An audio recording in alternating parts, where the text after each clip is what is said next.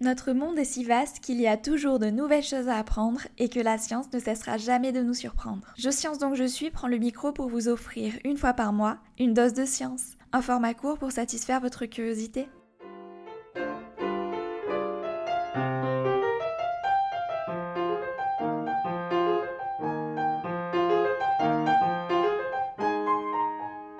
Salut, c'est Leïla pour l'épisode de Flash Science du mois.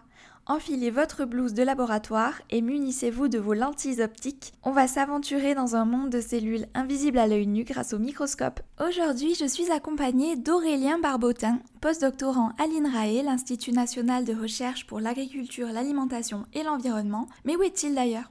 Je suis là, regarde dans le microscope. Ah oui, je te vois, c'est parfait. Tu vas pouvoir nous expliquer de l'intérieur comment j'arrive à te voir à travers l'oculaire de mon microscope alors que tu ne mesures pas plus d'un micromètre. En effet, pour utiliser un microscope, on place l'objet de notre observation sur un plateau éclairé par une source lumineuse. Au-dessus de ce plateau sont disposés plusieurs objectifs, comme ceux présents sur les appareils photo, qui captent la lumière renvoyée par l'objet observé. Et enfin, on regarde le tout par l'oculaire, et c'est à travers ce dernier module que l'on voit une image agrandie de ce qui est placé sur le plateau. Au-delà des principaux éléments d'anatomie du microscope, tu peux nous expliquer comment cette image est-elle formée? Bien sûr. Tout d'abord, un microscope s'apparente principalement à un jeu de lentilles qui permettent de révéler des images invisibles à l'œil nu. Les lentilles du microscope, comme celles des loupes, des lunettes ou encore des télescopes, permettent de faire converger ou diverger les rayons lumineux pour permettre au regard de capturer des images de la taille souhaitée. Dans le microscope, la première lentille s'appelle l'objectif et collecte la lumière provenant de l'échantillon. L'objectif crée une première image intermédiaire au sein du microscope avant l'oculaire. Le rôle de l'oculaire est de faire parvenir cette image jusqu'au regard en créant une seconde image, agrandie et observable sans effort par les yeux. Enfin, je dis les yeux, mais les microscopes modernes sont contrôlés par ordinateur et les images sont collectées par un capteur comme celui des appareils photo numériques. Merci pour l'éclairage Aurélien. On comprend mieux à présent comment les microscopes nous permettent de voir des éléments mille fois plus petits qu'un millimètre. Dans notre cas, j'arrive à te voir à travers l'oculaire du microscope, mais si je place une foule d'individus de ta taille sur le plateau, est-ce que le microscope me permettrait de vous distinguer les uns des autres? En effet, à l'œil nu, il me serait difficile de séparer visuellement deux particules très petites si elles sont trop proches. Ce que tu décris là s'appelle justement le pouvoir séparateur, et celui du microscope a ses limites, à l'image de la résolution d'un écran.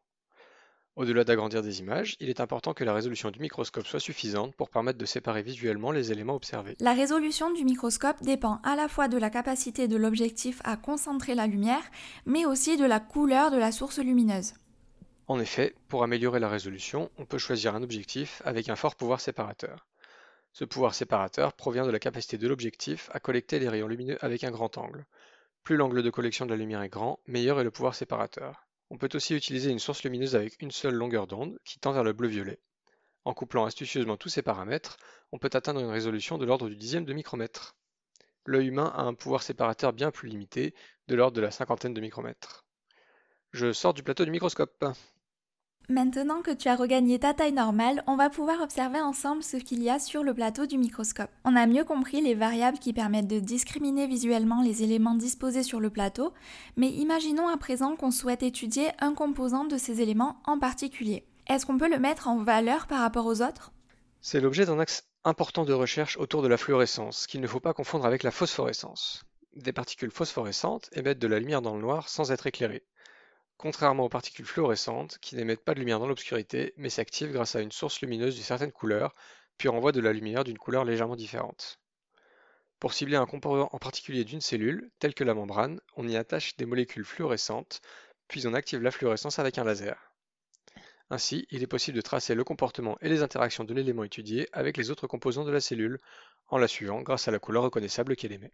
La fluorescence apporte des perspectives prometteuses et les recherches en biologie s'en sont emparées, notamment grâce aux pistes développées dans le cadre de la microscopie à fluorescence, dont les progrès n'ont pas cessé depuis la découverte de la première protéine fluorescente utilisée en biologie. Il s'agit de la Green Fluorescent Protein, abrégée en GFP, qui tient son nom de la couleur verte qu'elle émet lorsqu'elle est soumise à un rayonnement ultraviolet, et qui a été sous le feu de nombreux projecteurs de microscopes depuis sa découverte. Les possibilités offertes par les protéines fluorescentes comme la GFP sont infinies. Il est déjà possible, à l'aide de ces protéines fluorescentes et d'un microscope, d'observer neurone par neurone la structure et l'activité du cerveau, l'organisation de millions de bactéries au sein de colonies ou encore la destruction de corps étrangers par les cellules du système immunitaire. Flash Science, c'est fini pour aujourd'hui, mais on vous retrouve bientôt pour un nouveau sujet de science. Merci Aurélien d'avoir apporté ton expertise, j'espère que cet épisode sur la fluorescence en microscopie vous a plu. Si vous avez encore des questions sur cette technique d'observation optique, des réactions à nous faire parvenir ou des sujets à nous proposer, n'hésitez pas à nous contacter sur nos réseaux sociaux ou par mail à l'adresse indiquée dans la description de cet épisode.